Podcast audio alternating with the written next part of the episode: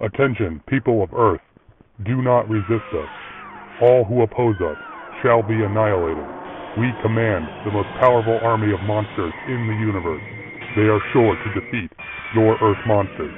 All those who are hearing this are now under the control of the Earth Destruction Directive. Directive. Directive. Directive. Directive. Directive. Directive.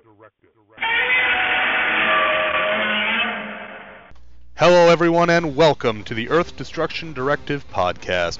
As always, I am your host, Mr. Luke Giaconetti, and we are here to talk about giant monsters, because that's what we do. This is a giant monster podcast. Hope everyone enjoyed our last episode where we talked about the 1991 film Godzilla vs. King Ghidorah, personal favorite of mine and very well regarded Heisei era film. We're going to be talking about even more of the King of the Monsters today, but we're not going to be doing a film. We're going to be talking about the IDW Godzilla comic book series. In fact, we're going to be talking about a whopping eight issues of the book and get caught up from number uh, three all the way to issue number 10 and uh, just get us caught up to where we are. This is the latest issue I have as of the date of me recording this. Uh, yeah, I do not recommend recovering this many comic books in a single podcast when you're by yourself. This is why this episode has taken so long for me to do, just to have time to read and take notes and everything on uh, on all these comics. But it's a good book, and I'm looking forward to talking to you folks about it. And uh, we are going to get right into it right after these quick messages.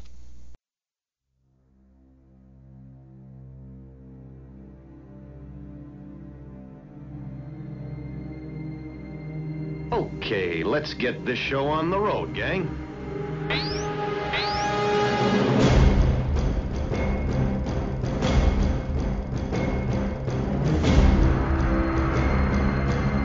I'm Batman.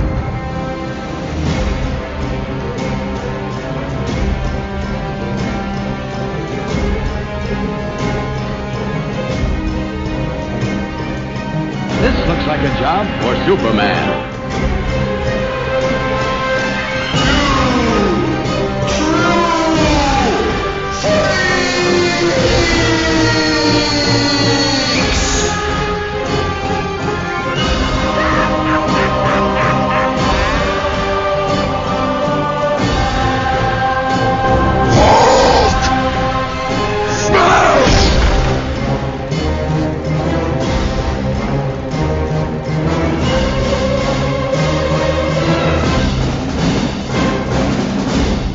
Comics Monthly Mondays. Available the third Monday of every month at twotruefreaks.libsyn.com. Okay, welcome back to the Earth Destruction Directive. Previously, we had talked about the first two issues of uh, IDW's second Godzilla series, this one simply titled Godzilla. So we're going to be picking up with issue 3. Uh, Godzilla number 3 by IDW was written by Duane Swierczynski, with artist uh, Simon Gane, colorist Ronda Pattison, letterer and creative consultant Chris Mowry, and editor Bobby Curnow.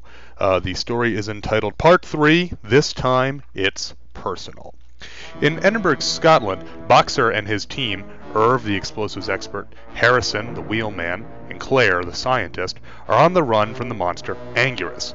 Using Claire's headache beam, they are able to drive Anguirus towards Landmark Castle, which sits, apparently, on top of a dormant volcano. Irv then triggers a massive explosion, and they defeat Anguirus, and the team go on to claim their demanded $7 billion reward. The team then goes after the other monsters who have plagued them, first getting a measure of revenge for Irv on Kumonga, then trying to capture Rodan in a giant net, but the monster simply flies away. And then they best Batra as well. Responding to a report of a dinosaur rampaging in Tokyo, the team flies off to investigate, but end up face to face with Rodan. Uh, this is a this is issue kind of sets the stage for how this story is going to go. It's very fast paced. There's a lot of action and there's a lot of monsters. You know, one of the real problems with um, Kingdom of Monsters, the previous IDW series, was there was a lot of talk and a lot of humans and not a whole lot of monster action. This series uh, does not do that. I have cover number A, uh, number A, Wow! I have cover A, which is uh, art by Zach Howard and covers by Nelson Daniel, which features a boxer in the foreground running like hell from uh, Anguirus rolled up in a ball rolling after them. Amazing uh, how quickly the idea of Anguirus rolling into a ball and rolling around caught on after Final Wars. I think everyone actually just loves it so much that it's caught on. Um, Simon Gane is the artist, and I love his work. His work reminds me a lot of uh, almost like graffiti style. Uh, I think the probably the it's hard to explain. It's very gritty, very detailed, um, but also a bit cartoony at the same time. It's hard to explain. It's really a neat look, and his look for humans and monsters, as well as all the debris of all these destroyed cities and everything, really looks nice. Uh, just overall, I really like Simon Gane on this work, and he's a much better artist than any of the other I shouldn't say much better. He's a more appropriate artist than we had for any of the um, issues of Kingdom of Monsters. So really good work here out of Simon Gane. Uh, page two, first big panel, we've got Anguirus again rolling right down on Boxer Harrison and Claire as they're trying to fix her headache cannon, and he's knocking a double-decker bus and a military truck and commuter cars, just smashing them all over the way, and you see all sorts of debris flying up around him. And uh, just a great image with this his ball with all the spikes sticking out. Uh, it's you know somebody like Anguirus who doesn't have a, a breath weapon and he can't fly, and you know giving him a power like this is not only something that makes sense, it also is something that's visually very unique, especially in Toho's pantheon of monsters. So I really like it, and I'm glad that it gets play here. Uh, then continuing on page four, he continues to roll, and you actually see that he has now impaled several vehicles on his spikes as he's rolling. So he's picking up stuff uh, as he's going. Uh, wasn't there a PlayStation game like that? Something like that. Uh, page 7, panel 1, as Boxer uses the headache cannon on uh, Anguirus, we get a great, great profile shot of Angie here. Uh, really good detail on his face as he roars his defiance, which is a ee-yawa. It's always hard to put Anguirus's roar into comics. I found just because it's it's so unique. But this load looks great, and I love the profile. And then panel three on this same page, he's getting hit again, and he's rearing back as the he gets hit right in the jaw, the lower jaw. Uh, with the headache cannon, and he's just is what it says. Looks great. And uh, Boxer's line here is, "That's right, you bastard. I hope you're having the worst hangover of your horny life." I don't know why Boxer's Australian. I think he's actually British. Uh, page eight, again, we get to see uh, really a neat uh, shot here. It's a long uh, shot of Anguirus standing amidst Edinburgh as they're driving him back towards Landmark Castle. And again, he's getting hit right in the jaw with the headache beam, and he's actually knocking the spire off of a. Um, I don't know if it's a tower. I can't I can't see exactly what it is, but he's knocking it off kind of by accident as he's backing up, and so I thought that was pretty neat. Uh, then um, let's see, it was page 10, we get uh, the explosion. And this is a full page uh, panel here of Anguirus in this gigantic volcanic explosion. And uh, we get a very nice hand lettered sound effect of boom across the bottom. And it's in this uh, kind of volcanic looking uh, text, and uh, it's all just reds and oranges, and we see Anguirus in silhouette. Reminds me a lot of the end of Godzilla 1985, where we see Godzilla's silhouette in the volcano at Mount Mihara. And then on the next page, on page 11, panel 1, we see Anguirus just lying there at the bottom of the crater, and his jaws hanging slack, and, and uh, Harrison's uh, caption, because Harrison doesn't talk, is I could hardly believe it. And then Claire says, I can't believe it. And then uh, Irv says, Me neither. And Box says, Believe it, ladies and gentlemen, we are in business. So they've defeated their first monster. Uh, then we get to uh, we cut to New, Mex- or New Mexico, where we get to see uh, Kumonga getting blasted back with the headache cannon. Irv is not really happy. He doesn't seem to get much out of this revenge, but considering that they killed his uh, the love of his life, or Kumonga did. That's not too surprising. But you get to see a neat panel here again of uh, this volcano, or in this case, it's a cave that Irv detonates and it goes choom, choom, choom, choom. There's six chooms all over the page as uh, they bury Kumonga in rubble.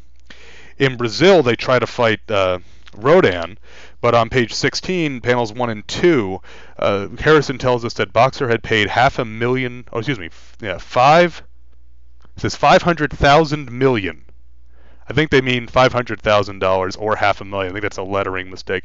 For a customized electrified Kevlar net to catch Rodan Half a billion wasted right there. No, I think they mean 500 million. Yeah, it's basically Rodan just flies right over it, and all I could think of with that was in Ghidorah the Three-Headed Monster when the fairies, or Rodan is um, and Godzilla are talking to Mothra, and the fairies are translating, and Mothra says he'll simply fly away. Well, that's what exactly what he does. Then we go to uh, South Korea, and they take on Batra, and they're able to use the headache gun to catch him in the net. The net came in handy after all, and uh, so they they've captured Batra, and uh, now they're you know they're continuing on where and uh, Boxer says that uh, he's going to do the Gray Lizard for free. He still wants revenge on Godzilla for killing his charge, and he is going to stop at nothing to get him. And we get a little cameo from Godzilla on page 21 in St. Louis, uh, destroying the uh, St. Louis Arch as uh, the traditional uh, method of, God, of monsters appearing in cities to destroy a landmark. And then on page 22, the last panel, as they're flying in on this big um, big chopper into Tokyo. Uh, we see sitting in the uh, it's Claire and Harrison are piloting the chopper, and uh, we see Boxer poke his head around Harrison. Go, the hell was that, Harrison? And Harrison goes, that's exactly what it was, hell. And we see Rodan flying directly at them. And uh, next it says, you don't assign him a monster, you just turn him loose. I really enjoyed this issue. I thought it was a lot of fun. The way that they fight Anguirus makes a lot of sense. You can't take on a monster uh, head on, so you've got to trick them and lure them into something else in order to stop them. And, you know, the idea of the dormant volcanoes, an old trope in uh, Daikaiju. I mean, just watch War of the Gargantuas and you get that. But it works really well here, and, and I like that they're uh, all over the country, or excuse me, all over the world. They they're in Europe, they're in North America, they're in South America, they're in uh, uh, Asia, so they're all over the place, and that's neat. It really does have a nice global feeling to it. Again, Gane's artwork is is fantastic.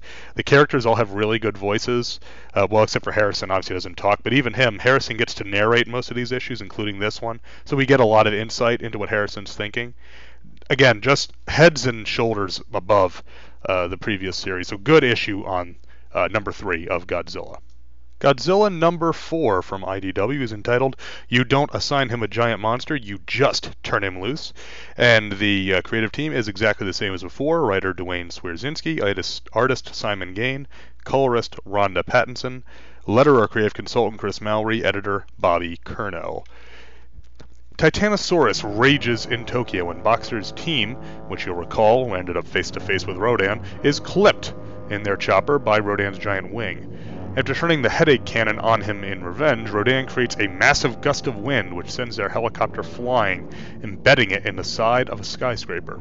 The two titans clash, each one gaining the upper hand for a moment before the momentum shifts once more.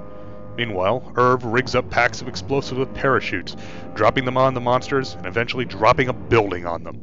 Rodan escapes again, but Titanosaurus is captured. On Hunt Atoll in the South Pacific, aka Monster Island, Titanosaurus arrives and joins his fellow captured monsters. Two strange men talk about the potential of the monsters, including the idea of selling them as tamed and weaponized creatures, which will be priceless once they capture him. Godzilla then lands in San Diego, and Boxer and his crew head there. Boxer claiming that they won't stop this until Godzilla is dead. Little do they know that Ms. Murakami, the mother of the girl that died in Boxer's care during Godzilla's original attack, is also in San Diego, and she wants answers. Another good issue, another lot of action. A big monster fight kind of dominates this issue. Uh, I have cover B, which is by Matt Frank, and it depicts uh, Rodan looking a lot like his Fire Rodan self, and Titanosaurus clashing in the middle of Tokyo. And uh, Rodan is landing kind of a kick right in Titanosaurus's uh, chest and knocking him down. All the covers of these are good. There's usually three covers per issue. Um, the cover A is by Zach Howard and is just a close up of Titanosaurus's face. Cover B is the Matt Frank, and cover the retailer incentive cover is by Jeff Zornow. And Zornow has this really nice painted style, and it's uh, it's got Titanosaurus and Rodan fighting, and Titanosaurus is whipping Rodan the head with a commuter train, which is pretty funny. Uh, page 2, panel 1. Uh, this panel takes up about 80% of the page, and it's Titanosaurus standing tall, looking fantastic. Titanosaurus is a monster that has a ton of potential. and I really like Titanosaurus. He's very much a throwback. Uh, you know, he was introduced in 1974 amidst all these other crazy space monsters, and he's just this kind of regular, old school Earth monster. He's a dinosaur that fights with tooth and claw. I really like Titanosaurus, and his coloring is great. The red is a very deep crimson here, and the uh, his fins and his uh, tail are almost a, a almost like a peach color, and so they really it really looks sharp, and he really looks good. Uh, page 6, panels 1, 2, and 3. Rodan uses his wings to create the Gale Force uh, weapon, which I always liked that. I loved that as a kid. Anytime Rodan would flap his wings and send something flying. In this case, on panel 1, we just see his two wingtips coming in from the left-hand side, and it's boom, and the letters get bigger as we go up, and we see the uh, remains of the chopper spinning end over end. In panel 2, it, it's just floating through the sky and in panel 3 it actually cuts the corner of uh, one skyscraper with a crush and continues like a missile onto the next page where it embeds itself uh, almost completely into the building. It's just the basically the cargo hatch in the back that's sticking out the side. And uh, Boxer says, "Bollocks! I'm right back where I started." Uh, I, like I said, I'm a big fan of Rodan, so anytime he uses his wings to create a gale force wind, uh, I like it. Uh, page 8 and 9 is a uh, two page spread with a couple inset panels of uh, Boxer's team as Rodan swoops down on Titanosaurus from the top. This is the first monster fight in this series, and it's a doozy. It continues on for about eight pages here, and they just go back and forth. Uh, they use the headache uh, cannon on both monsters. It doesn't seem to do anything uh, to Titanosaurus, but it, it bugs Rodan a little bit, but they still uh, eventually they just kind of give up on the monsters just going back and forth while Irv makes his plan. Uh, you know, we see Titanosaurus knocking a building over with his tail onto Rodan. Rodan um, using winds to knock a building into Titanosaurus and send Titanosaurus crashing back. In fact, um, top of page, there's no page numbers here. Let's see, this is. Uh, 8, 9, 10, 11, 12, we see uh, actually Titanosaurus' feet as he skids to a stop after being blown back by Rodan. That's pretty neat. And there's cars, of course, flying everywhere as they're doing this. And the two battle back and forth. Um, then on uh, page 15, all I could think of here as the bombs go off and uh, the two monsters are buried, I could think of was Strong Bad, drop a house on them. And maybe that reference is out of date, but I couldn't I couldn't help myself. I loved it. Um, also, want to note I, I really like. I mentioned uh, before that Tit- uh, roar is tough to do in comics. Titanosaurus is also a little hard to do because it's so an odd, such an odd sound. Uh, we get a good one here, which is ra ra ra.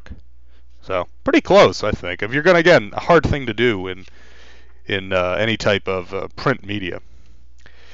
Um, the uh, on page 17, the helicopters are carrying Titanosaurus in a giant net, and uh, there's like uh, 15 helicopters carrying him. And all I could think of, wow, he must be a lot heavier than King Kong. And King Kong escapes. They carried him with four helicopters. But good to see uh, monsters being carried by helicopters. That was all I could think of was King Kong escapes. Uh, page 19, Godzilla finally appears in this issue, uh, landing in San Diego, and he is immediately attacked by the Navy, which makes sense considering that it's you know San Diego. Um, he, he you know, causes some carnage, blows up a nuclear sub, which is always nice. But clearly, this is the setup for the next issue. The final uh, panel of the issue is Godzilla um, standing before a full moon, uh, bellowing "Skreonk!" and uh, Boxer's inset of "We won't stop until Godzilla's dead," which I thought was very nice. Again, an- another really good issue. Uh, more action. Anytime we get giant monsters fighting for more than like two pages, which is again that was one of the problems with Kingdom of Monsters, and I'm going to stop talking about Kingdom of Monsters after this comment, except um, where I have to. I kind of banged myself into a corner there because I have to talk about Kingdom of Monsters a little bit later. Anyway, um, it's it's an extended fight between two monsters, and that's kind of what we're looking for in a giant monster comic book. At least that's what I'm looking for. So I was very happy with that. Uh, strong issue. Again, we we find out some little bit more about the mindset of the team. Uh, you know, Harrison is really kind of our gateway. We don't get to know Irv or Claire too much because they mostly just spend time yelling at Boxer. But Harrison has a lot of insight, and because he doesn't speak, he's only thinking. He can say things about the other characters. So it was that's nice. And and again, I don't ask for much from humans in my my monster comics, other than to not be irritating and obnoxious. And in this case, they're actually pretty interesting. So that's that's a bonus, you know. And again, a, another good fight that we've never seen in the movies. Rodan and Titanosaurus have never been on screen together. So putting them together and two tooth and nail style monsters again you know you can't uh, that that's what I'm looking for out of a Godzilla comic and so I'm very glad to get it in this case. Godzilla number 6 once again by the usual suspects writer Duane Swierczynski, artist Simon Gane, colorist Ronda Pattison, later a creative consultant Chris Mowry, and editor Bobby Curnow is entitled Part 5 The Mission is a Giant Monster. Billionaire Daniel Malman announces on pay per view his plan to use a new weapon against Godzilla, uh, in a battle you will be able to watch in action for just a small fee. Meanwhile, in the San Fernando Valley, Boxer's crew is in pursuit of Godzilla himself. While Harrison is hotwiring a car to get them some wheels, Boxer saves him from Godzilla's tail, saying that they never remember the tail, and he accidentally reveals himself to be Harrison's father. But there's no time for sentiment, as Malman suddenly lands in the massive Mechagodzilla. The monster and the machine battle, and eventually Godzilla leaves his robotic duplicate laying low. In the aftermath of the fight, Boxer and his team are surrounded by reporters, but then quickly arrested. While in an undisclosed location in the Pacific Rim, a young girl named Hikari works in a lab on a plan which will make the giant monsters fall in love. Huh? Uh, more on that in a little bit. Uh, for this one, I have cover uh, standard cover, which is by Zach Howard, and features uh, Godzilla and the Kiryu Mechagodzilla struggling uh, back and forth. Godzilla's actually grabbing uh, Kiryu's jaw, and there's blood coming out of his hand. I'm guessing from those sharp uh, robot teeth that he has, because all robots need teeth and a tail. you know, it made sense with the first Mechagodzilla because he was dis- disguised as Godzilla. Beyond that, though, it starts getting a little bit toy heavy. Uh, page five, we get a giant Godzilla foot, and anyone who listens to this show knows I love a giant monster foot just stomping down like something out of Monty Python. And we get it here as the team is running away, and uh, Boxer's great line of scatter is uh, a little obvious, and uh, it's a great shot where we see, um, I say, Godzilla's foot right in the center of the panel. We see a bunch of cars flying and debris flying, and uh, Harrison and Boxer are thrown uh, to the right, and Irv and Claire are thrown to the left. They're just completely uh, uh, just blown all over the place by this giant foot landing. Um, on page eight, this is when Boxer is revealed as uh, Harrison's father, and um, it's it's kind of a, a real again it's an emotional scene for a comic this series that has been very action oriented and i think you can tell from my synopsises there's been a lot of action so there's not a huge amount of story here. It's mostly the concept and then the the giant monsters. But there's a real good bit of emotion here. Um, harrison is trying to hotwire the car. We see godzilla's tail coming Boxer runs over, punches out the window, and then pulls Harrison out. And he says, Can't lose, you can't lose, you both. And then we get Harrison's uh, internal monologue talking about that the reason for his vow of silence, and that he was nine years old when Boxer walked out on him and his mother, and he vowed he would never speak again until Boxer came home and resolved it. And he's still not ready to speak to, to Boxer yet. But the uh, the the moment is cut short, as I said, because on page 10 and 11 is a uh, basically it's a one and a half page spread of the Mechagodzilla landing in the San Fernando Valley, and we get uh, Daniel Malman, this eccentric uh, nutjob billionaire, um, announcing through the Mechagodzilla speakers: "Citizens of the San Fernando Valley, do not despair. The mighty, all-new Mechagodzilla is here to save you." And um, now this is a kind of a, an odd thing about this series. Technically, this series does take place in the same universe as Godzilla Kingdom of Monsters. The scene in issue 1 with Boxer in Washington, D.C. depicts Godzilla's attack on D.C. from Kingdom of Monsters. So the continuity is a little dodgy because a lot of the things that happen in Kingdom of Monsters are kind of just glossed over. But here, they're kind of called on directly because um, when the Mechagodzilla showed up in Kingdom of Monsters, it eventually, not eventually, within the span of a few pages, was defeated and then went berserk and then destroyed Atlanta. And uh, so Melman talks about the government. The government didn't have the money or the will to rebuild Mechagodzilla.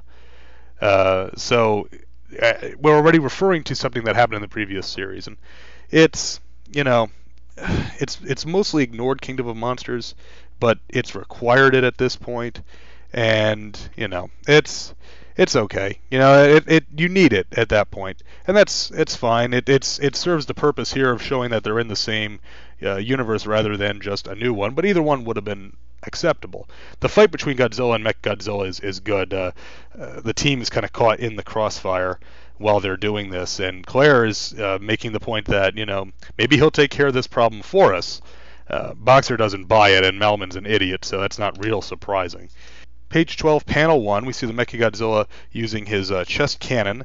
And uh, I've got a question. Is this the Absolute Zero cannon, or is this the Triple Maser? Which version of Kiryu is this? And uh, that's um, that's a little bit of uh, Millennium era humor for you. Uh, then page 18, we get a beam clash between Godzilla and the Mechagodzilla. And uh, of course, Godzilla's beam is stronger, and he crashes the Mechagodzilla to the ground, and right on his face and uh, Godzilla just walks off into the sunset.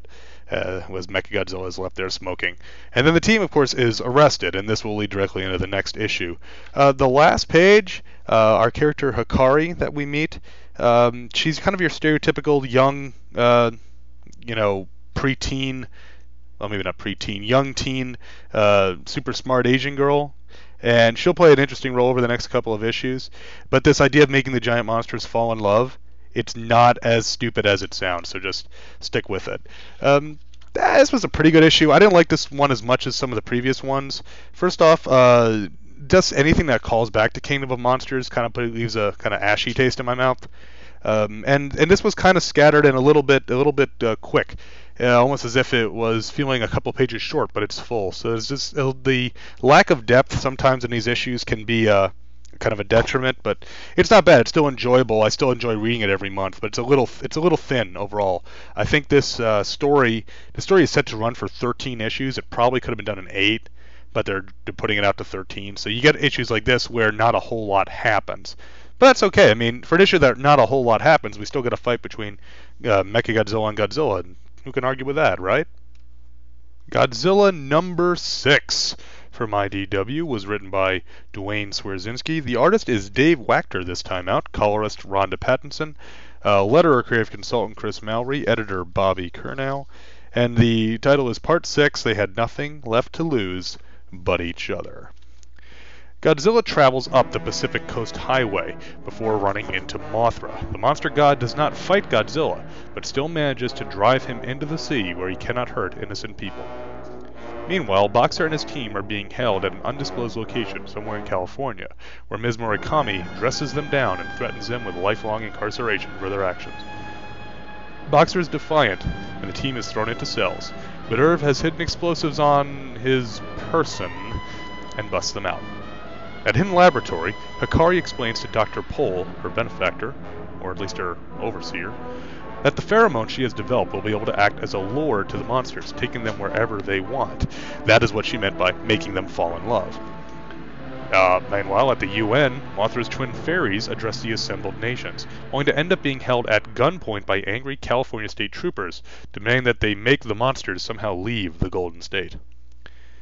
As our heroes, quote unquote heroes, escape the authorities, Irv and Harrison head off on a different mission, while Boxer and Claire head off in a Humvee. But they also run into Mothra, who zaps Claire and fills her head with visions of a trio of space monsters who are will destroy the Earth. As Godzilla arrives in Seattle, Claire tells Boxer that she thinks they are on the wrong side.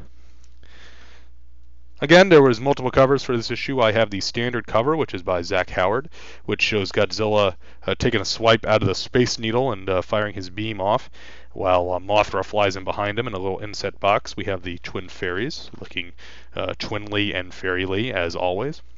Uh, the entire Godzilla and Mothra sequence is, is, which takes place over the first half of the book, is very neat. There's a basically a family driving in a minivan trying to escape Godzilla, who's chasing them up the Pacific Coast Highway, and there's no place for them to go, and so they get stuck in the middle between Godzilla and Mothra, and uh, it's it's very funny because you know the little girl in the back has got her uh, headphones in and doesn't know what's going on. Just an amusing little comedy beat. Um, I have a question here. Why did Boxer and his team get captured? Uh, they've managed to escape the authorities before, so I don't understand why they got captured this time. Harrison says that it was intentional. That he said, uh, no, he wanted us to be thrown into those cells because he knew Irv could get us out of them, and, and that's true. And Irv does. He's got a uh, piece of explosive uh, in a tooth that he pulls out, and he's got. Um, uh, primer cord up his nose It was a great panel of him actually yanking it out one of his nostrils, and that's all well and good. But what do they gain by being captured? There's absolutely no explanation as to why they're what they gain, what the benefit is of being captured, other than to have a cliffhanger at the end of the previous issue. I thought that was really kind of weak. It, it was a good cliffhanger, but it doesn't go anywhere, and they resolve it like 10 pages into this without any real drama. I mean, it's one page of Irv making this bomb and then blowing the doors off, and then they've escaped. So. I guess I can't all be winners in that respect. Pages 14 and 15 is a beautiful double page spread of Mothra as she encounters Har- um, not Harrison Boxer and Claire and uh, zapping the uh, uh, ground and the road all around them with pink lightning style energy. Mothra really looks great in this splash. Uh, you know, the thing about Mothra is her wings have always really translated well to comics just because they're so colorful and so bright and you can do a lot with them. She literally looks nice here. Uh, the claws look nice. Uh, there's a nice layer of fur is get the white instead of the yellow, which is always a little odd. Uh, the only thing I ever saw as a kid, um, Mothra in the moth form was Godzilla versus the Thing, where she's definitely kind of yellow, but in this she's white, so it still looks good. Uh, page 17, panels 2 and 3. The space monsters first appear to Claire in shadow, and, and any Godzilla fan knows who they are. We've got the two vertical eyes uh, that's clearly Hedorah. And then we've got uh, two giant crystals with a third uh, kind of arrow-shaped crystal in the middle, and that's clearly Space Godzilla. And then the third, we've got a big uh, red visor and two silver hooks, and that's very clearly Gigan. And so in the third panel, then they are revealed fully, and we get to see our first glimpse of the space monsters, and they all look uh, great. One thing about the space monsters that Toho came up with in the 70s and in the in the 90s too, because that's where Space Godzilla comes from, they all had great looks, and that's why they've proven so popular as bad guys over the years. Is that you know, yeah, maybe their movies might not have been the greatest, but those monsters had great designs, and that carries over here as well. Um, then the uh, the bit with United Nations with the California Highway Patrol or the California State Police or whatever they are, they're not actually identified other than on the badge you can see it says California. Um, holding the Twin Fairies hostage with M16s and then threatening to blow up the UN if they don't make them leave. That was I'm sorry. I don't I don't mean to sound harsh, but that was stupid. I mean, that was just stupid. It doesn't serve any point. It, it's unbelievable that these guys would be able to break into the UN with with M16s like this, let alone set up bombs around the UN. So I don't know. That kind of took me out of it. I was like, I'd forgotten about that after I read it the first time because it really doesn't get played out here. It's just kind of a filler scene. In fact, I kind of feel that way about a lot of this issue. It feels almost like they get captured because they had to make them escape, and so they have this shown at the UN because, well, we need to fill in a few more pages. This gets to what I was talking about, that this feels kind of like an eight-issue story that's being padded out to 13, and this is one of those kind of scattered, padded sort of issues. Uh, the final page, I do want to talk about this. Godzilla shows up at uh, lands in Seattle, and so of course, first thing he does is destroy the Space Needle. And uh, in the Godzilla series by Marvel Comics, in issue number two of that, which I covered oh, a while back now on Back to the Bins, uh, Godzilla did the same thing. He destroyed the Space Needle. In fact, the cover of that is Godzilla attacking the Space Needle when he lands in Seattle, Washington. So, nice little callback to the uh, Marvel series there, intentional or otherwise. Again, yeah, this issue is kind of a the the good the sequence with Godzilla and Mothra on the Pacific Coast Highway is neat, and the sequence of Mothra giving Claire the visions is, is very good and very important for the coming story. But overall, this was kind of a weak issue, and I I'm sorry to say it feels mostly like padding more than anything else. And you know that happens, but at 3.99, that that's that's a, a bitter pill to swallow. And if I could talk for a minute about the art, as I said, Simon Gane doesn't do this. It's uh, Dave Wachter, and his art is, is not bad. It's a little more uh, realistic, I think, than uh, Simon Gane's in certain respects. There's a great shot um, here where we see a close-up of Boxer, and he looks he looks like a mix between like Vin Diesel and Channing Tatum, if that makes any sense. Uh, but it's it's a little you know it's it's it's a little different than Simon Gane's. It's not bad. I prefer Gane, but he's got a good dynamic style and he draws monsters really well. So that's mostly the main thing that I'm looking for. Like I said, his Mothra looks fantastic. The uh, sequence of the visions with the space monsters looks really good. So yeah, no no real drop off. It's clearly a different artist, but it's not I don't get the feeling that this was a, a fill in so much as maybe Gane needed a break or had another assignment because it really looks good. So it doesn't stand out too much, except that it's the only one really like it. But uh, good artist and um, not bad from an art fill in. Again, the issue itself is a little weak, but that's not the artist's fault. So uh, moving on. Godzilla number seven from IDW. Again, writer Duane Swierczynski. Artist is once again Simon Gane. Colorist Ronda Pattison. Letterer creative consultant Chris Mowry, editor Bobby Curnow. The title Part 7 The Government Gave Them a Choice. Now There's No Turning Back. Like I say, I do like these very dramatic titles that these uh, comics have gotten. Now, Boxer, Irv, Harrison, and Claire waited out in Vancouver, British Columbia, as Boxer strongly suspects that that will be Godzilla's next target city. As they wait for nearly a full month, avoiding the authorities and slowly going stir crazy, the, the team grows closer, including Boxer and Harrison. Finally, on day 27, Godzilla lands, and the team springs into action, using small explosive charges to drive him towards Mount Garibaldi, a potentially active volcano 50 miles north of the city.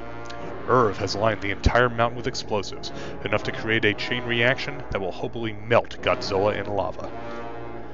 As Godzilla is driven towards Mount Garibaldi, a black helicopter arrives, uh, spraying mist at the monster. Godzilla turns and follows the chopper instead.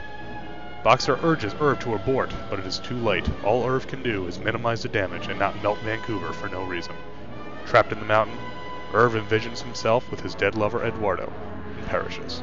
Tears rimming his eyes, Boxer says he wants to go find the black helicopter that killed Irv. Now this is a, a better issue than the previous one. Now this is kind of a, a big change of pace because normally these stories take place over a matter of hours. Uh, here it, it's a whole month, and we see the team waiting it out and waiting it out, and little captions saying what day it's been, and it's uh, it just goes on and on. The boredom setting in. Uh, page three, Godzilla has a nice uh, full-page spread here. Uh, as he's waiting off the ruins of Seattle, and he's getting attacked by uh, army helicopters, and we see the, the shadow of Seattle in the background engulfed in flames. Very nice little uh, one-page piece. That'd be a nice piece of original art uh, with all the inks and everything. That'd probably look really neat. And I'm not a big original art guy, but that does look pretty cool. Uh, page 7, panels 3 and 4. Um, this is day 4 of the uh, wait, and the team is playing cards. And uh, there's just a great little conversation here uh, between Boxer and Claire, where uh, Boxer goes, You ever wonder why we didn't work out, you and I? And uh, Claire says, Never. You were a borderline narcissist with a serious vi- violence issues and a crippling fear of anything even remotely resembling commitment. And Box says, I mean, besides that. And then in the next page, next panel, we get a, a little wordless panel of the two of them looking at each other. and They've got very cute wry smiles on their faces, and uh, just a, a nice little character moment. There's a lot of really good character beats in this uh, issue because there's a lot of downtime for the team. They finally kind of catch up on on some of this. Um, we also get a, a, nice scene where Harrison and Irv, excuse me, Harrison and Boxer are uh, they're basically walking along the shoreline, and uh, Boxer tries to talk to uh, Harrison, trying to draw him out to speak, and they end up having to dive down from the Vancouver police boat, and uh, you know.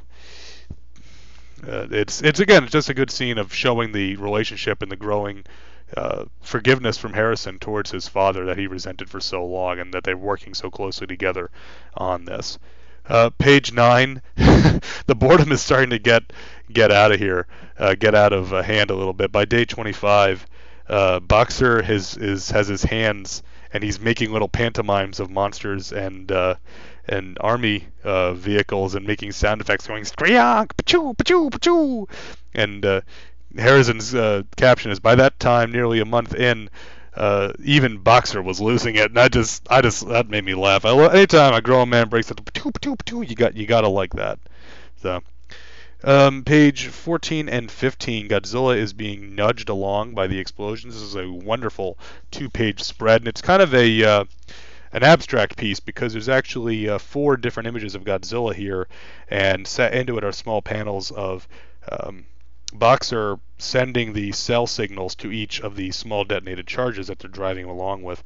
But it's very nice as we see moving from left to right, Godzilla is getting closer and closer to us until the final Godzilla is uh, almost a close up of his face, and you see the fire reflected in his eyes as he roars his defiance. It's a very neat sequence to show them driving the King of Monsters where they want to get him. Um, page 17, uh, panel 5. Uh, on page 17, while they're driving him, they say Claire was taking care of public safety, and she breaks into a newscast, and she holds a gun to the anchor's head, and uh, as she tells everyone to evacuate the greater Vancouver area, the newscaster says, Miss, I may have soiled myself, and I thought that was really great. Um, this whole sequence here that ends the book with Irv in the volcano is uh, as he's desperately trying to cut wires and um, you know stop himself or stop the as much of the chain reaction as he can is really really dramatic, very excitingly done. But it's it's clear that it's kind of a losing effort. Uh, it's very interesting here because on uh, on page 18. Uh, as he's frantically cutting wires, the last panel, which is panel uh, 7, is completely black. And Harrison's comment is, We'll never know what happened during Irv's last moments in that cave. And then on page 19, um, Irv looks up and he sees Eduardo still dressed in the tuxedo from issue one.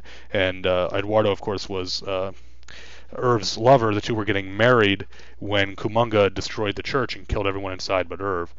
And, um, you know, Irv says, You know, I always thought I'd go up in one of my own explosions. I mean, this line of work, you kind of expect it, occupational hazard and all. I just never thought it would feel like this. And it's him and Eduardo embracing. And uh, then, uh, then page 21, the first panel, we see a giant explosion ripping off half of Mount Garibaldi. But um, it, it is just a minor explosion relative to the eruption that they were going to create. So Irv saved the city, even though he gave his life. And uh, the last panel um, Claire and Boxer and Harrison are all holding each other, and tears are streaming down the face of Claire and Harrison and, and Boxer. The first real sign of emotion we've seen from him, other than rage, is uh, is right here as we see just in his right eye a single tear is welling up, and uh, he does not look happy that they killed his friend, and and you know good to have uh, a better story this issue than, than we did in the last one. I really like this one. Uh, again, Godzilla plays front and center, and I like the other monsters too, and I like that we're getting all of them. But good to see uh, the Big G be the star of this one. But then the character bits, as well as the combination with the action, I thought this was just a really good issue all told. Oh, I didn't mention the cover. Uh, I got the standard cover, which is by E.J. Su. It features Godzilla in some rubble with uh, Boxer standing above him with a bazooka aiming right at his eye. Not a scene that happens in the book, but a good scene nonetheless.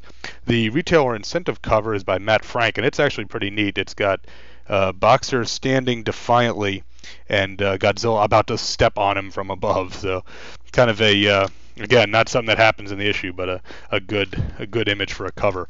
Uh, again, good strong issue this time out. Um, I think we're we kind of it feels like we might have gotten our filler out of the way and we're kind of hitting our stride. So uh, we're gonna move right along. Godzilla number eight.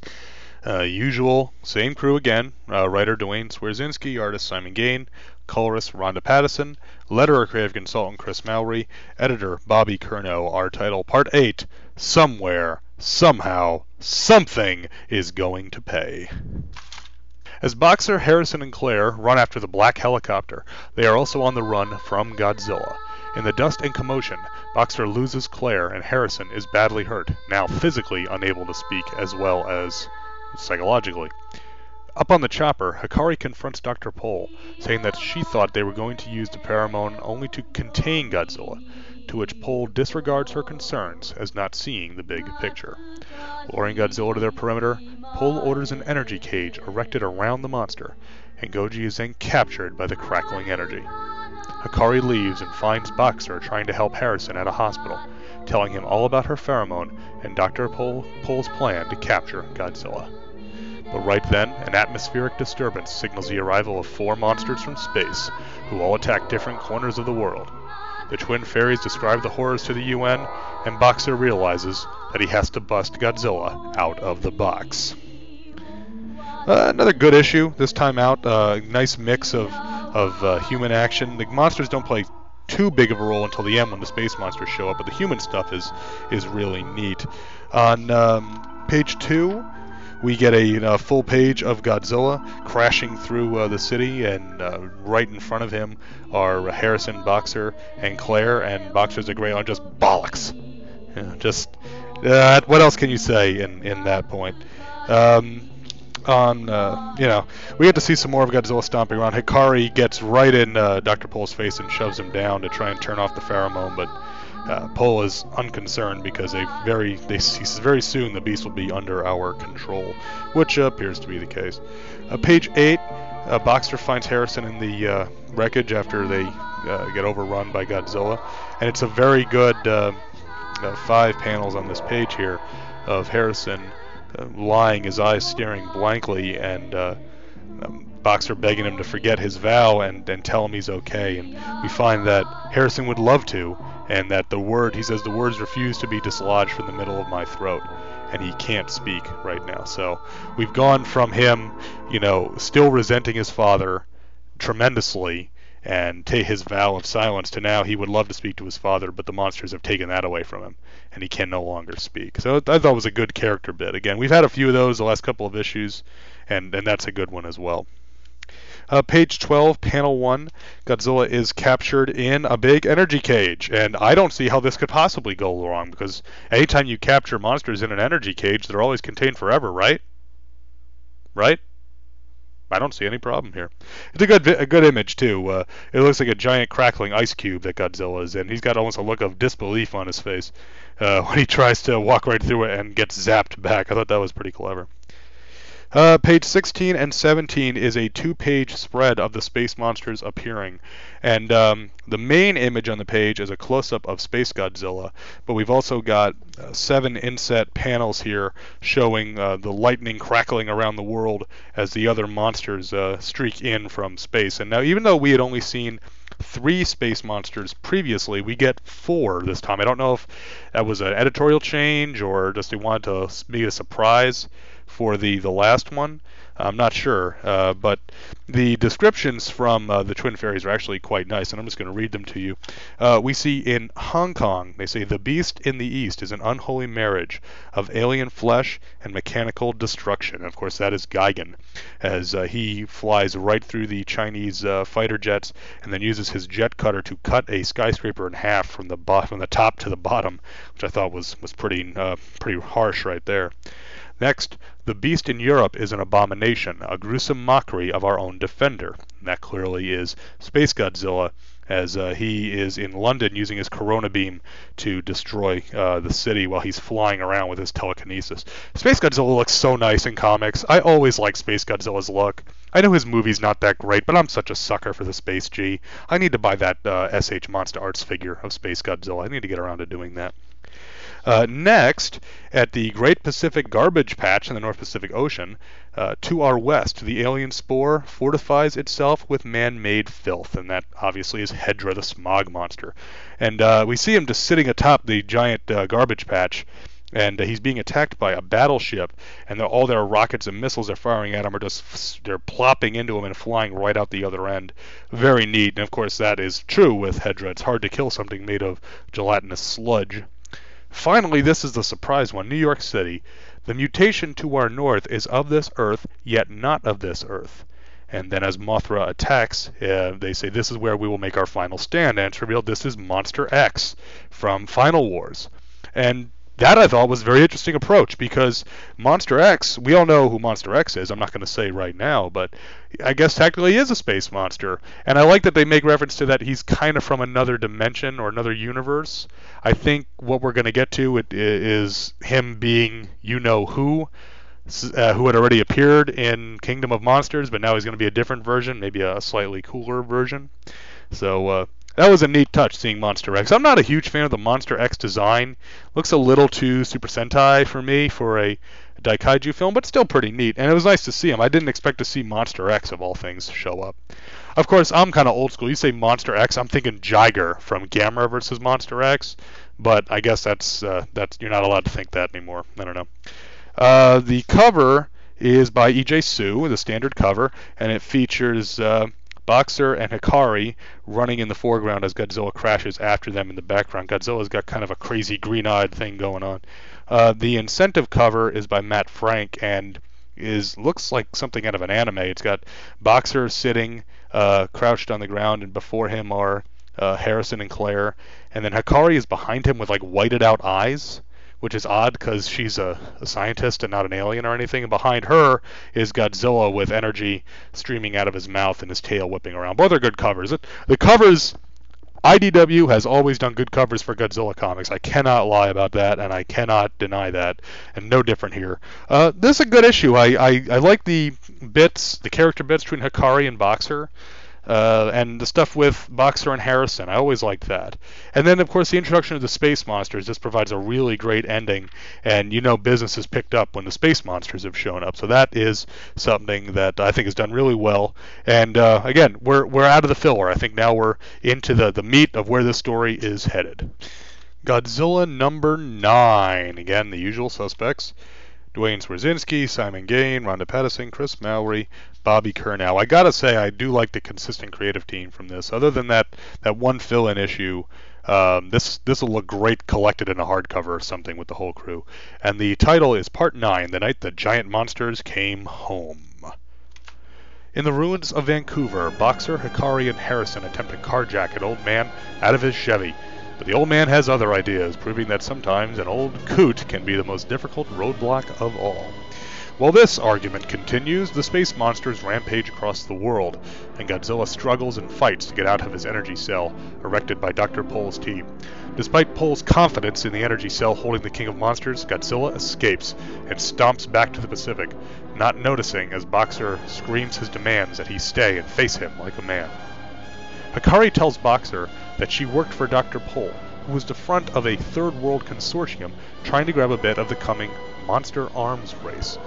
Boxer considers this, thinking that while this whole time he thought he had pulled one over on the folks in power, he was just their pawn all along, once again. Boxer and Hikari go after Dr. Pole and demand to know where the other giant monsters are being held. The sequence with the old man, which starts right at the beginning and runs through pretty much the entire book, is hilarious. This old guy driving it looks like like a Chevy uh, Cobalt or something. He refuses to drive them where they want to go, and he keeps questioning all the parts of Boxer's plan and Boxer's story, and he keeps stymieing them every time. It, it's actually really funny. It's one of the best bits of comedy that we've seen in this series, for a series that's been mostly just action and machismo and monsters. There's this little comedy bit of this old man and his Chevy that's got two payments left before he's done.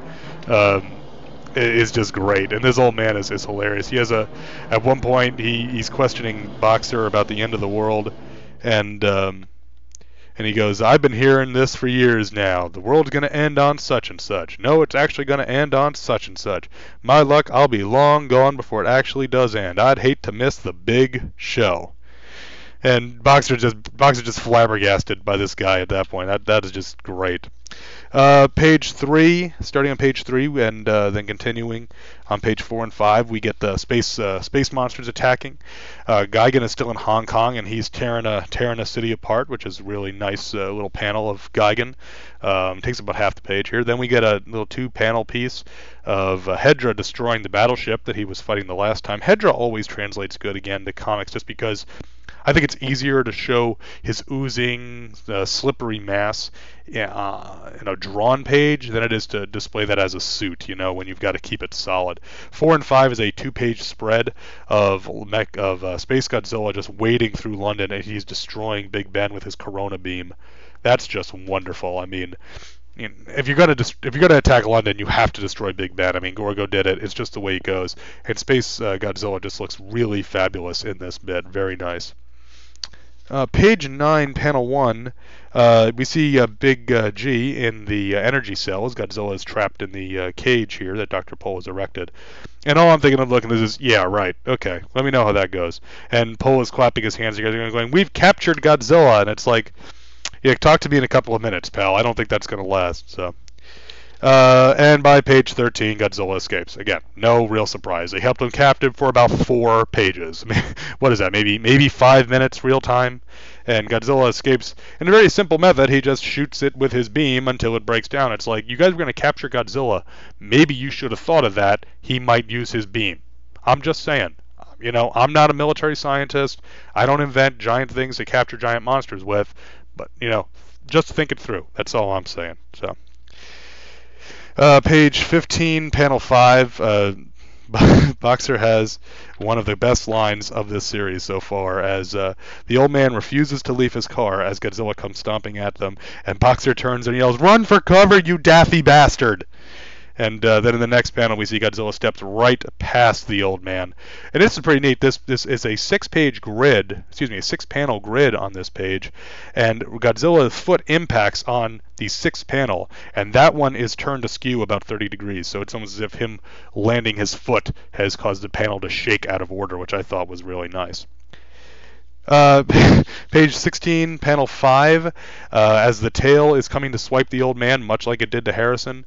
Uh, Boxer once again says the tail. They never think about the tail, and he tackles the old man out of the way, and he says, "You okay?" And the old man grimaces and says, "Would you be okay if your colostomy bag just exploded?" And it's like that is nasty. Did not need to hear that. Thank you so much, Duane Swierczynski. But it's hilarious at the same time, so I can't really offer too much of a problem. Uh, page 19. Uh, Hikari is talking about the uh, the coming monster arms race. And she says the Third World Consortium that they want to put together is that they want to put together a army to rule the world. And Box says an army of what? And Hikari yells, an army of all the monsters you caught. And it seems that clearly Boxer wasn't looking very forward. He wasn't looking beyond his money and his desire for revenge on Godzilla, what are you going to do with the giant monsters? You can't just leave them on an island. I mean, this isn't Destroy All Monsters where, oh, just leave them on the island and they'll be happy there.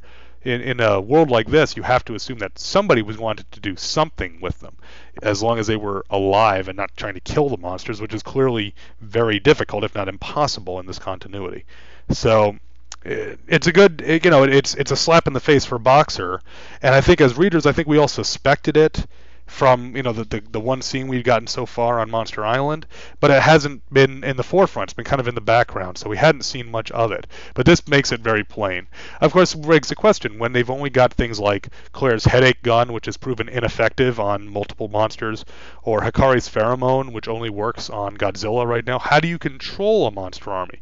Or do you simply drug them and then uh, drop them on your enemy and hope for the best? You know, it's uh, it's the idea of a giant monster being an allegory for a terrible weapon is an old one. I mean, this goes back to the original uh, Godzilla.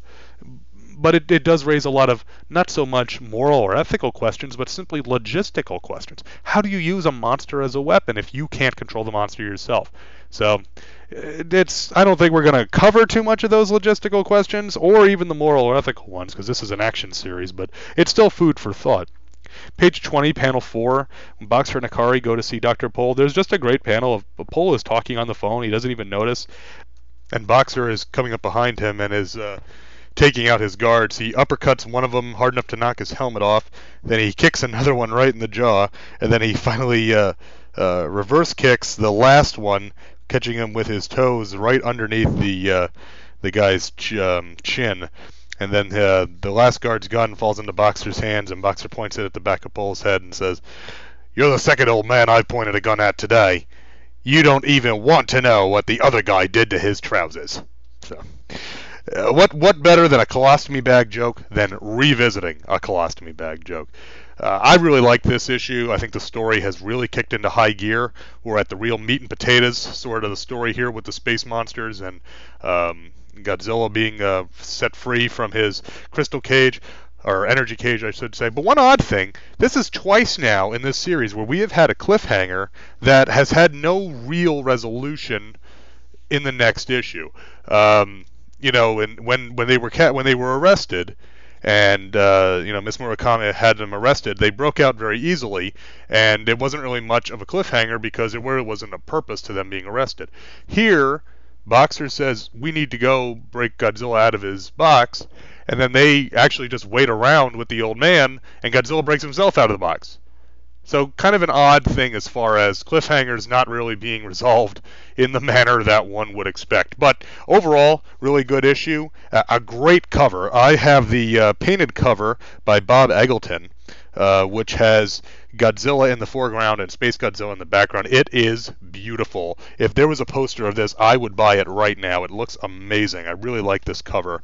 The retailer incentive cover is by Matt Frank and has all four of the space monsters on it with uh, Space Godzilla dominating the image. Another really good cover. I said it before and I'll say it again. IDW does some good covers. This one is one of the best as far as a Godzilla comic book cover that I've ever seen.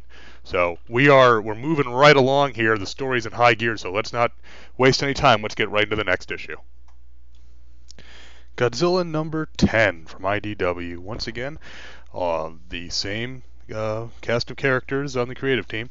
Uh, writer Duane Swierczynski, artist Simon Gane, colorist Ronda Pattison, letterer creative consultant Chris Mowry, editor Bobby Curnow, and our title this time out is Part 10 His Whole Life Was a Million to One Shot. Across the world, the space monsters rage unopposed. Space Godzilla levels London. Monster X blasts Mothra across Manhattan Island. Gigan tears apart Hong Kong, although Rodan intersects himself into the fray there. And Hedorah sinks submarines in the Pacific. We then catch up with Harrison, who has found the hangar where Daniel Malman had stored the damaged Mechagodzilla. At the same time, Boxer and Hikari have managed to get to the Hunt Atoll, where the captured Earth monsters are being held. Harrison gets the MG up and running, but its weapons are offline. After smashing out of the hangar, he comes face to icky face with Hedorah. Back at Hunt Atoll, the two figures in charge, Everett and Fletcher, discuss how they will redraw the lines of power in the world, when suddenly, Fletcher feels overwhelming attraction to Everett, thanks to Hikari's pheromone spray. Boxer takes this opportunity to machine gun the island's power supply and shut the whole thing down. Harrison is outmatched against Hedorah when Godzilla suddenly appears. Hedorah knows the bigger threat, and the two monsters tangle, giving Harrison a chance to make good on his escape. Back on Hunt Atoll, the monsters are all free and heading for the mainland, all except Kumonga, who creeps up behind Boxer and Hikari. Harrison arrives in the MG and uses its PA system to talk to his father for the first time in years. The heroes board the robot, and Kumonga hitches a ride as across the world the space monsters now face resistance. Rodan is joined by Anguirus against Gigan. Batra and Titanosaurus attack Space Godzilla, and Godzilla himself still tangles with Hedorah. Alright, things have really stepped up this time out. Uh, it's you know we got a lot a lot of story going on. We're jumping around to different places, and, and things are really starting to come to a head. I think it's very clear we're getting uh, the momentum rolling uh, on this the space monster side of this story, and things are kind of rushing towards the fine the, the finale. But it's in a real good way. There's a lot going on. There's a lot of good action. A lot of a lot to like in these. Uh, page one. Uh, London is absolutely covered in Space Godzilla's gl- gl- glowing crystals, and uh, I really like this. Again, I'm a mark for the Space Godzilla, so you have to like uh, this scene just from the you know the crystals everywhere. That was probably my favorite parts of Godzilla versus Space Godzilla is seeing seeing Fukuoka covered in crystals, and so seeing it in another city is, is very neat. Uh, page two, panel three. Uh, Monster X is still fighting Mothra in Manhattan, and uh, Mothra's not really uh, being very successful against Monster X. Uh, Monster X uses the triple I beam attack that he had in Final Wars, and I like the way this is drawn. It's I don't think it's actually inked. I think it's just penciled, and then there's color, and there's a special effect color, like a CG sort of color put on top of it. It's very bright. It really stands out. A very nice use of the coloring for this attack that could look kind of corny, but I really like the way this looks. Uh, the attack is very, very harsh. It knocks uh, Mothra all the way from Manhattan across the Brooklyn Bridge and uh, crashing into Brooklyn Heights. And actually, as Mothra goes down at the UN, the Twin Ferries also collapse. And then we see uh, Monster X standing over Grand Central Terminal, which I thought was a nice touch, being a New Yorker like I am. Uh, page four, Gigan uses his jet cutter to slice another uh, skyscraper in half. And what's interesting here is the second panel of this, we actually see inside as it tears apart all the different floors, and all the apartments and people inside their apartments are being, you know, the, scattered about as the floors and ceilings collapse and everything. It's kind of an, an angle you don't really see with a giant monster attack that often. You know, the people view from the inside where it actually goes down, not on a large scale like this. It's uh, kind of eye-opening when you think about it. There's a line here from Harrison saying that uh, some people weren't even trying to fight; they were simply fighting to survive. And in the face of a monster like Gigan, I can see how that makes sense. Uh, page five, Rodan appears out of absolutely nowhere on the last panel here. Um, Gigan is looking at uh, a couple of people inside uh, the building, and we see Rodan come behind him, and he turns around and crash. Rodan slams into him at full speed and crashes him into the building. Very neat scene. Again, I like any time that Rodan uses his whole body as a weapon, uh, like in Gamera or Gamera, Ghidorah the three-headed monster. So very, very nice, uh, and it really surprised me when Rodan showed up out of the blue like that, because he's managed to avoid being escaped. Him and Godzilla, the only Earth monsters that have avoided being captured this entire series. So it's good to see Rodan pop up there. Uh, page 8, as we catch up with Harrison, he's got himself a haircut. Uh, Harrison has had long, kind of straggly hair this entire time, and now he's got a crew cut. So he took the time between uh, escaping from uh, the ru- ruins of British Columbia to California to cut his hair off, which is pretty nice. He's also sporting some military fatigues, and he's managed to uh, acquire a shotgun along the way. So obviously, uh, he's been having some uh, some adventures that we haven't seen. On page 9, panels 2 and 3, there's a neat sequence where Harrison is fighting the security at the, uh, the hangar where the Mechagodzilla is stored, and uh, at the same time, Boxer is fighting the security on the Hunt Atoll. And the way the panels are drawn, they're in the exact same layout. Basically, it's the exact same pose as Harrison punches a security guard and then Boxer punches a security guard. And uh, it's interesting because it's kind of a it's it's obviously done directly because Harrison says in his caption, uh, but that's not a problem. I use what my dad taught me about hand-to-hand combat. Wonder what he'd think if he could see me now. And then, obviously, Boxer would be very proud because Harrison's doing exactly what Boxer uh, taught him to do. Uh, pages 18 and 19 is a two page spread of all of the Earth monsters escaping. It's really, really nice.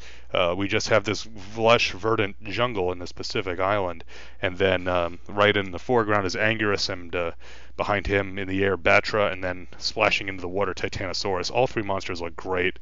The skin tones on them, especially, are fantastic fantastic, excuse me. Uh, Titanosaurus, for instance, has all these little knobs and ridges all over his body, much like the suit actually does in Terror of Mechagodzilla. Batra has all his spines all over his legs and little fine spines and hairs all over his back. And um, Anguirus just looks like a, looks absolutely fabulous here. I mean, all of the spikes on his tail and on his shell.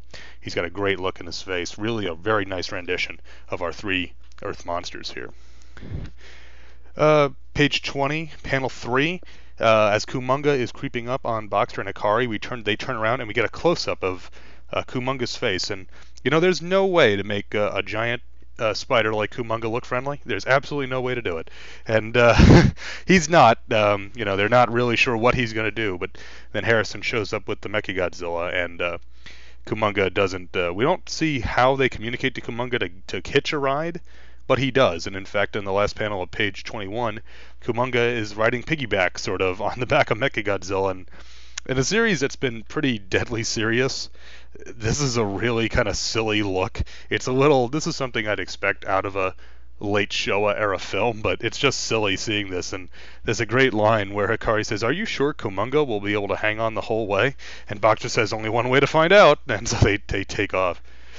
Uh, page 22, last page of the book. It's clear now the fight is on, as uh, the space monsters are now resisted all over the world, and you just know that the battle royale is about to begin next time. And uh, we definitely will be covering the next issue of this uh, later on on the Earth Destruction Directive. I'm going to see if I can do it. Uh, just do each one as they come out, just to finish this series up. Really strong issue here. A really good cap to the issues that I was reading for this uh, episode of the show and oh, the cover! I cannot neglect the cover. Once more, the cover is a painted uh, cover by uh, Bob Eggleton. This time it is uh, Godzilla fighting Gigan, and Godzilla is blasting Gigan kind of point blank with his atomic breath, and he's hitting Gigan right in the chest. And the space monster is kind of rearing back and roaring in uh, in defiance. I really like this cover. The retail incentive cover is by Matt Frank. And has Godzilla leading the charge of the Earth monsters right at the reader. So we've got Godzilla over his shoulders, flying on either side are Mothra and Rodan and Batra, and then uh, beside him are Titanosaurus and Kumonga, and then uh, running almost past Godzilla is Anguirus, which is really nice. But again, all these covers are really good. Any of the covers you get on these, you can't go wrong. So uh, the retail incentive ones, some of them I might have been tempted to pay more for, but these painted ones are just beautiful. I, I love these these two Eggleton covers. Uh, that gets us caught up. Uh, overall, this is a, a much much recommended series. Uh, I'm, I'm sure IDW is going to collect this at some point if you can't find the back issues, but definitely head to your local comic book shop or you know use your favorite mail um, online mail order retailer, however you want to do it, and see pick these up. If you're a Godzilla fan, you'll definitely enjoy these. I really had a lot of fun reading them. They're not the deepest stories you're ever going to read, but by the same time, what do you really expect from a comic about giant monsters? I don't expect a super deep story that has me, you know, thinking about it hours after the fact. I like a story with a lot of action and a lot of monsters, and we get that. And we got humans that are not only tolerable, but are actually likable you know Boxer and Irv and Harrison and Claire. These are these are characters that are really neat, and we really enjoy reading about them. And uh, we really enjoy seeing Harrison's growth and his relationship with Boxer, and Boxer playing his mega macho tough guy. So really good stuff. So I heartily recommend these IDW Godzilla books, and uh, pick up the uh, final three issues. The series is solicited to end at number 13, but I don't know if it's actually going to end or if it's going to take a break and come back with a new title or how IDW is going to play that. We haven't seen that far ahead in the solicits. We'll probably know more in about a month's time. Uh, we are going to take a, uh, a break here on Earth Destruction Directive. We'll be right back after these quick messages, so don't go away.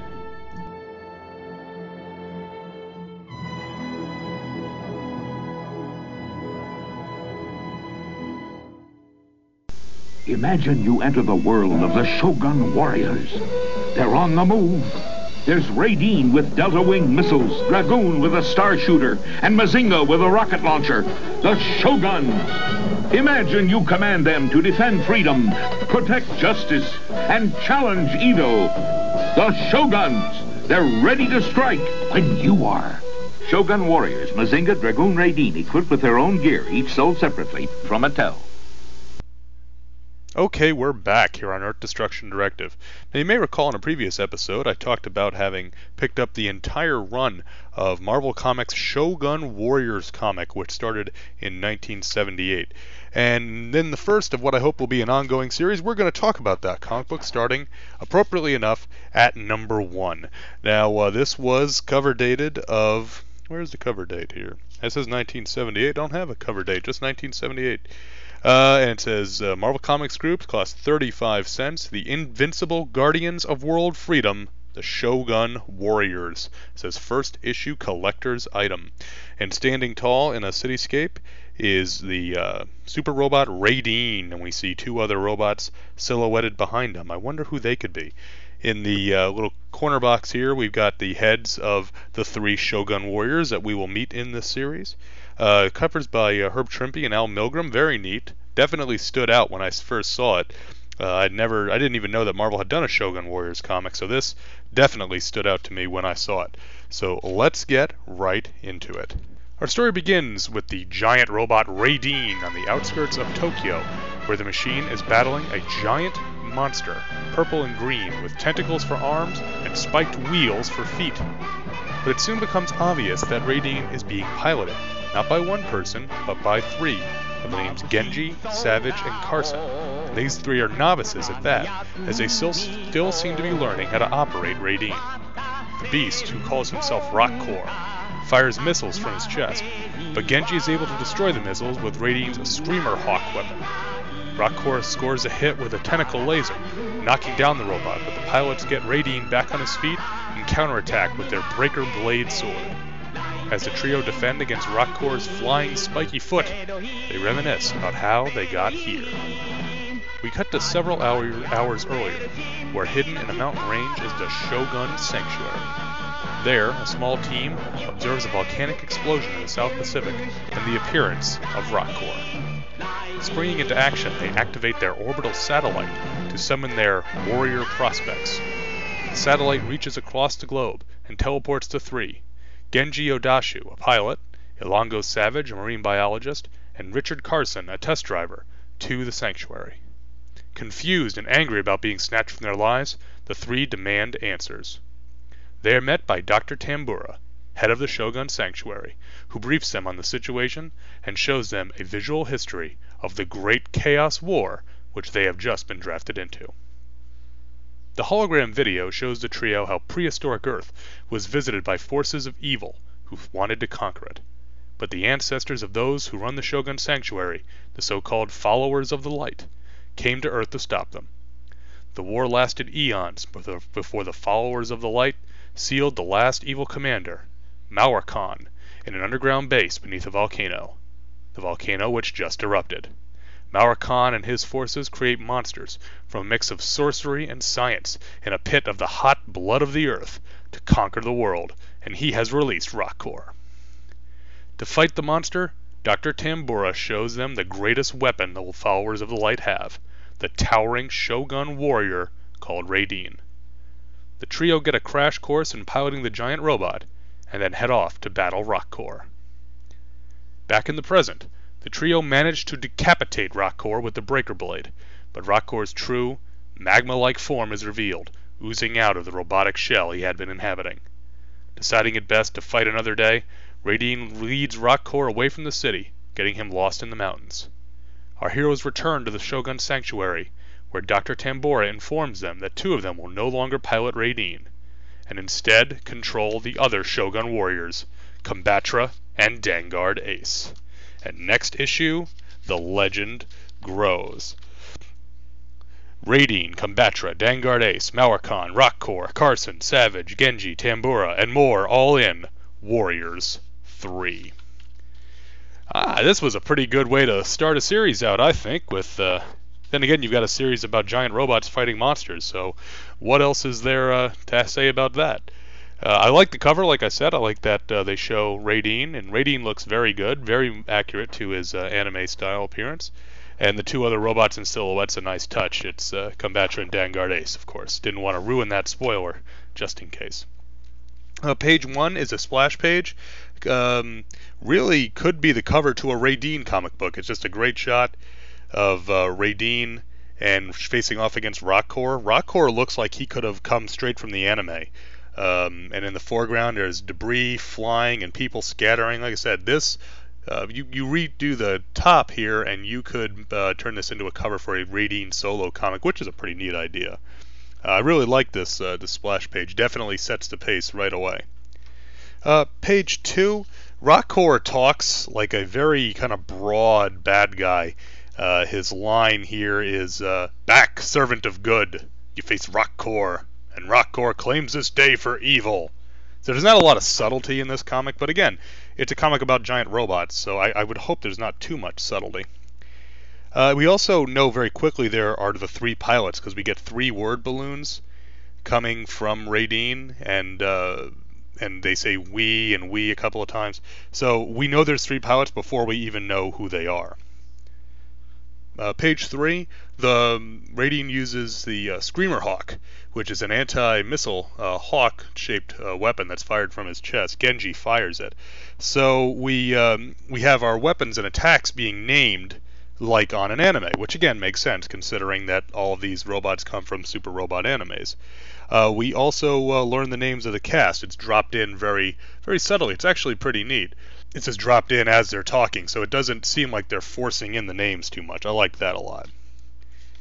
Uh, page six. I don't. The pages aren't. Uh, pages aren't numbered here, but you know they they jump with the with the ads. Page six. Raideen breaks out his breaker blade, which uh, again a nice uh, nod to having the weapons and attacks being named like that. The breaker blade is a, a small sword that uh, comes out of the little buckler shield that Raideen wears on his right arm. Very neat. I like that it's a, a, little sword. Usually a giant robot has a giant sword, but Raideen has other weapons that he likes to use instead. Uh, page seven, uh, segue into the flashback. I think they went to the same um, segue school that they use over in the Fantasticast because uh, Carson just says another close call, but we did it. Now, if somebody would answer me just one question, and it's unclear who says, "What's that, Carson?" Carson says, "How did we ever get into this?" So, uh, page 10, we see the Shogun Sanctuary. It's uh, a very kind of odd-looking building, very futuristic. The it's described as being shaped in antiquity, but not exactly. There's also a giant yellow ankh on the front of it. It looks kind of like Doctor Fate lives there, which would kind of put a whole new spin on this. If besides giant robots and monsters, we also had, you know, Doctor Fate, that would be something else. Um, let's see, uh, page 11. Um, as the Dr. Tambura and his crew prepare to recruit the warriors, apparently the followers of the light have a teleporting satellite. Why don't they just use that to teleport the monster away? That is never addressed. I, I don't. It, it, it's kind of convenient that they have this satellite that can teleport things, but it's like, okay, why don't we use it for something other than pulling these poor people into their uh, into the Shogun Sanctuary? Uh, page 14 and 15, this is our introduction to our three heroes, uh, Genji, Savage, and Carson. And um, it's very much uh, kind of a typical sort of Bronze Age exposition as the characters kind of announce things. Um, you know, Ilongo Savage, he, he was in a bath escape, and uh, I think it's called a bath escape. I'm kind of like Scott Gardner. Is it is it bathoscope, bath escape? Anyway, Scott Gardner and Andrew Lehman. I don't think of them know how to say that. Anyway, uh, Dr. Tambura is telling him who he is, and Savage goes, I don't care who you are. You've no right to kidnap me. How do you think my assistants up above are reacting to the disappearance of my bath escape? And, uh, and then uh, you know it's similar with Genji and Carson. It's it's this is very kind of typical stuff that you get in a Bronze Age book when you introduce new characters for them to, to talk at somebody else in order to inform the reader. So it, it's a little charming, but it, it is kind of heavy handed, but it was typical of the time. Uh, page 16, this is very quaint. As uh, Tambura goes to show them uh, the history of, of the Chaos Wars, Holograms gets a footnote. And the, the footnote from uh, Al Milgrom is three dimensional laser photographs. I liked that. I thought it was, you know, again, it, it's a different time. In 78, might not know what a hologram is. Now we just kind of take it uh, for granted. So I thought that was very nice. Page 17 uh, begins the, the history. And again, it's just kind of a straight info dump. It's not really very elegant, but certainly gets the job done. Again, this was something that you would see in the Bronze Age when you were introducing a new character or a new series, just to get everything out there right away and get the concept established. So, again, it's it could have been done in a more subtle manner, yes, but you know we need to get back to robots fighting giant monsters. So you know there's no no time wasted here. Uh, page 19, we get introduced to Maurkon, Lord Maurkon, and his agents of evil. And what's interesting here is that uh, Dr. Tambura specifically says that they create their monsters through what he calls a perverted alchemy of sorcery and science. And so I thought it was interesting that as far back as 1978, that was a viable concept of the, the mixing of both magic and science, or the relative quality of magic and science. So I thought that was pretty neat. Also, I like that uh, they talk about this giant pit, and it's this pinkish red with black uh, bubbles all through it, and they call it the hot blood of the earth, and that just made me think of Big Trouble in Little China. You know. Uh, page 22. It's vertic- the vertical half of the page. Uh, is Raideen as a these introduced to the uh, pilots, and it really shows the great scale because uh, Tambura and Carson and Savage and Genji are standing on a, a little control gantry that's elevating down. And uh, they come in and they see Raideen, and he just towers above them. And what I like here is that Raideen is standing with his arms rail straight at his side, so he almost kind of looks like the large Jumbo Machinder Shogun Warriors toy of Raideen a little bit, and I, am willing to bet Herb Trimpe probably had him as reference. The way his fists are clenched and everything. It, I bet you Herb Trimpe didn't even realize it, but he had a, a toy that lots of kids would envy standing in his desk so he could uh, draw Raideen for this shot. Uh, page 23, the team has uniforms, they matching uniforms. They all look, uh, oddly enough, they look more like um, Mazinger Z a little bit than they do for Raideen because they're wearing um, you know jumpsuits that have uh, you know red shoulders, a blue chest, white stomach, then blue trunks, white leggings, and then blue uh, boots with red trim, and then white helmets with uh, a red visor and uh, blue goggles. They look more like Mazinger Z to me than they do Raideen. I just think it's hilarious that they're got matching uniforms already. I mean, I guess if you've already been teleported halfway across the world, told about a great war between good and evil that involves giant monsters, and been told you get to pilot a giant robot, what's a uniform on top of that? You know, no big deal. Uh, page 26, back in the present, as the fight goes on, the breaker blade is used to great effect as the uh, our three heroes uh, rear back and chomp Rokkor's head off. And there's no gore or anything because we see there's there's uh, gears and other machine parts inside. There's a great sound effect of sklop. It's like oh, you don't get sound effects like sklop anymore. Uh, page 27. After they decapitate him, though, all the uh, pinkish uh, it looks like uh, it looks like somebody spilled strawberry jam basically out of his uh, mechanical body, but it reforms into a uh, magma style monster. It looks like something from Inhumanoids. You know, something like it looks a little bit like Metlar, uh, except all lava. I just thought it was an interesting. Uh, you know, coincidence. I mean, I guess there's only so many ways you can do a magma style monster. But he is pink, which I thought was interesting, and he's got the the 90s Rob Liefeld mouth with the goo between his teeth. Except in this case, since he's made of molten rock, that kind of makes more sense.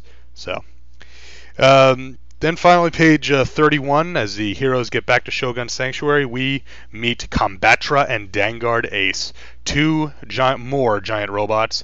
And if one giant robot is good, three is even better. And uh, I tell you what, as a last page uh, cliffhanger, that to a story that already introduced one giant robot, introducing two more, pretty good uh, shot uh, right there at getting you to pick up that second issue. Overall, I thought this issue was had a lot of action and uh, as a basis to story and a, and a basic kind of story to keep it all together. But that's fine. I mean, this, this is a, not only a licensed comic; it's a licensed comic based on robots that were brought over to the U.S. with no story whatsoever. So this was created whole cloth for the comic. So given that, I think it's a pretty good, a pretty good uh, setup. It knows its target audience and puts its shot right across the bow. You know, very broad concepts of good and evil. You know, the, this is a comic for kids that were playing with their Shogun Warrior robot toys. This is not something necessarily for the more discerning comic critic. This is something that was fun. You know, if uh, I wasn't born in 1978, but if I was, and if I was a kid who picked this up off the uh, newsstand in 1978, I would definitely be looking to pick up that next issue, if only not to see the other giant robots. I mean, yeah, you'd also want to see if they can beat Rokkor, but you know, we already saw this cool fight with one giant robot. Now we've got two more. I mean, that is the entire uh, appeal of Shogun Warriors right there was giant robots in action, and uh, this delivers it in spades. Very cool issue. Uh, so hopefully we will get to issue number two next time out, and we'll keep the Shogun Warriors love going. All right, we're going to take a quick break. We'll be right back here on Earth Destruction Directive. The internet is really, really great. For Guy Gardner Podcast. I got a fast connection, so I don't have to wait. For Guy Gardner Podcasts. There's always some new site. For Guy Gardner Podcasts. I browse all day and night. For Guy Gardner Podcasts. It's like I'm surfing at the speed of light. For Guy Gardner Podcasts. The internet is for Guy Gardner Podcasts. The internet is for And sometimes Kyle Rayner Podcasts. Why you think the net was born? Guy Gardner Podcasts. Trekkie. Just One of the Guys is a weekly internet radio show dedicated to bringing you reviews, commentary, and a heartfelt defense of the characters of Guy Gardner and Kyle Rayner, the two Earth based Green Lanterns who always seem to get dumped on. Over the next several years, I will be covering the Green Lantern books from cover date June 1990 until cover date November 2004. I'll also be covering the Guy Gardner solo series, as well as any other media that catches my fancy. The show can be found on iTunes by searching for Just One of the Guys podcast, or by going to the website justoneoftheguys.libsyn.com. So be sure to tune in every Friday for a fun-filled look at the Green Lantern Corps, hosted by me, Sean Engel. It's just as enjoyable as the search for the subject that this song is actually about. Internet is for internet is for internet is for Just one of the yeah. Just one of the guys does not officially certify that this podcast is more enjoyable than pornography. All right, and we're back here on Earth Destruction Directive. Normally, this is the point in the show when I would read some emails or feedback from the listeners, and uh, email bag is empty right now. So please, I'm putting out the call. If you're listening to the show, if you're enjoying it, not enjoying it, uh, something you liked, something you didn't like, please just toss me an email, earthdestructiondirective at yahoo.com. I respond to every email I get, and I always read the emails on the air. So if you're interested, please get in touch, and uh, we'll um, we'll cover your email here on the show. Uh, I've gotten a few requests on the message board just to talk about a few upcoming feature film Daikaiju projects. First up, um, later this year, actually uh, July 12th, here in the United States, Pacific Rim, the uh, giant mecha versus Daikaiju film by Guillermo del Toro is going to be released. It'll be in uh, 3D and IMAX 3D, and of course for Luddites like myself, regular old 2D theaters. Uh, the trailers we've gotten for this so far really look fantastic. The uh, the mecha are called Jaegers, and they look sort of like a combination of a super robot and a real robot. To my eye, they look like if you had taken a super robot style uh, robot and put them into a real robot setting, which kind of makes sense when you consider it's live action. It kind of has to look like a real robot. The monsters uh, look pretty good too. The ones we've seen so far look kind of like the pterosaurs from Privateer Press Game Monster Apocalypse, and that's no complaints from me. It's a good game and some good monster design. So Pacific Rim's starting to get a lot of buzz. It looks really good. Uh, I saw a great thing the other day. You know Pacific Rim has hit the big time because the Asylum is making a mockbuster version of it called Atlantic Rim. That doesn't even make any sense at all. I don't think how you can have an Atlantic Rim. But uh, looking forward to that one. Uh, there's a couple of films coming out this year that I want to see in the theater. That uh, Pacific Rim is definitely one of them. Also, uh, coming out next year is the new version of Godzilla from Legendary Pictures, uh, directed by Gareth Edwards. And we have a cast of uh, Aaron Taylor Johnson, who was the guy from Kick Ass, uh, Bryan Cranston, who a lot of people know from Breaking Bad, but I remember also from Malcolm in the Middle. Uh, Elizabeth Olsen, the younger sister of Mary Kate and Ashley Olsen, who apparently is kind of an indie darling. I don't know if I've ever seen anything with her in it.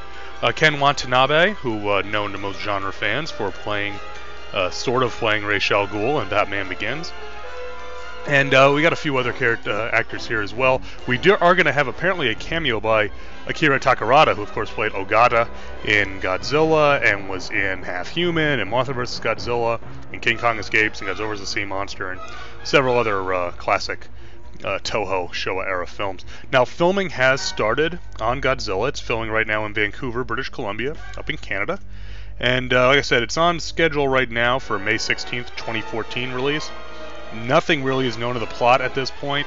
Uh, some leaked cast, uh, cast um, set photos I've seen indicate that it will take place in the United States because there's U.S. military vehicles being seen on the set. So more information on that as it becomes uh, available. What's interesting, I didn't know this until I was uh, doing a little research before this, but right now Yoshimitsu Banno is one of the producers, and Banno you'll you might remember as the director of Godzilla vs. the Smog Monster. Started out as the Godzilla 3D to the Max IMAX project from a number of years ago that was supposed to re- feature a return of some sort of uh, Hedorah that never came to fruition. So I didn't realize this actually grew out of those discussions, which is kind of interesting when you think about it. Alright, so what are we going to be covering next time? I think I'm going to take a somewhat less uh, involved approach next time. I don't think we're going to cover quite as much. We haven't talked about any uh, Godzilla video games in a while, so I'm going to talk about a couple of those. In fact, I'm going to talk about three ones in particular. I'm a big fan of handheld and portable gaming. Uh, I've had a number of handheld systems over my lifetime, and right now my favorite is uh, still my trusty Game Boy Advance. So I'm going to be talking about uh, a trio of Godzilla games that have come out for the Game Boy. First, the original uh, Japanese uh, Godzilla puzzle game, which was released on the original Game Boy. Then the second uh, Godzilla game, which was also released for the original Game Boy, which was a kind of side scroller type of brawler type game. And then finally the uh, Game Boy Color game Godzilla the Series, based on the uh, eponymous cartoon, which again is a side scrolling game, kind of a shooter, actually, if you can believe that. So we're going to cover those. We're also going to take a look at issue number two of Shogun Warriors, and we'll get to all your cards, letters, and emails if you send any in. So until next time, keep them stomping.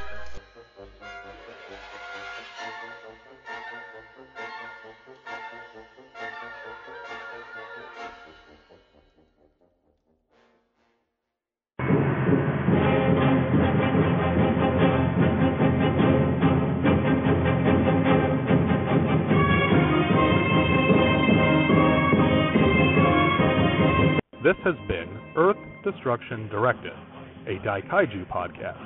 hosted and created by me, Luke Giaconetti, and presented by the Two True Freaks Podcast Network, available at twotruefreaks.libsyn.com. All characters, stories, images, and music are copyright their respective copyright holders, and no infringement is intended. This is a fan work designed to honor the rich history of Japanese giant monster movies and culture. The opinions expressed on Earth Destruction Directive are my own, and I receive no money for this work. You can send feedback to our email address, earthdestructiondirective at yahoo.com. All feedback is welcome, and if you send in an email, I will respond to you on the show. Alternately, you can leave a comment at the home of Earth Destruction Directive on the internet, earthdestructiondirective.blogspot.com. You can also check out the Two True Freaks forum at www.forum4geeks.com, and you can find me on Twitter with the handle Ljacone. That's L-J-A-C-O-N-E. And be sure to head to twotruefreaks.libsyn.com to check out all the other fine quality Two True Freaks podcasts available. Thanks for listening, and come back next time for more Earth Destruction Directive.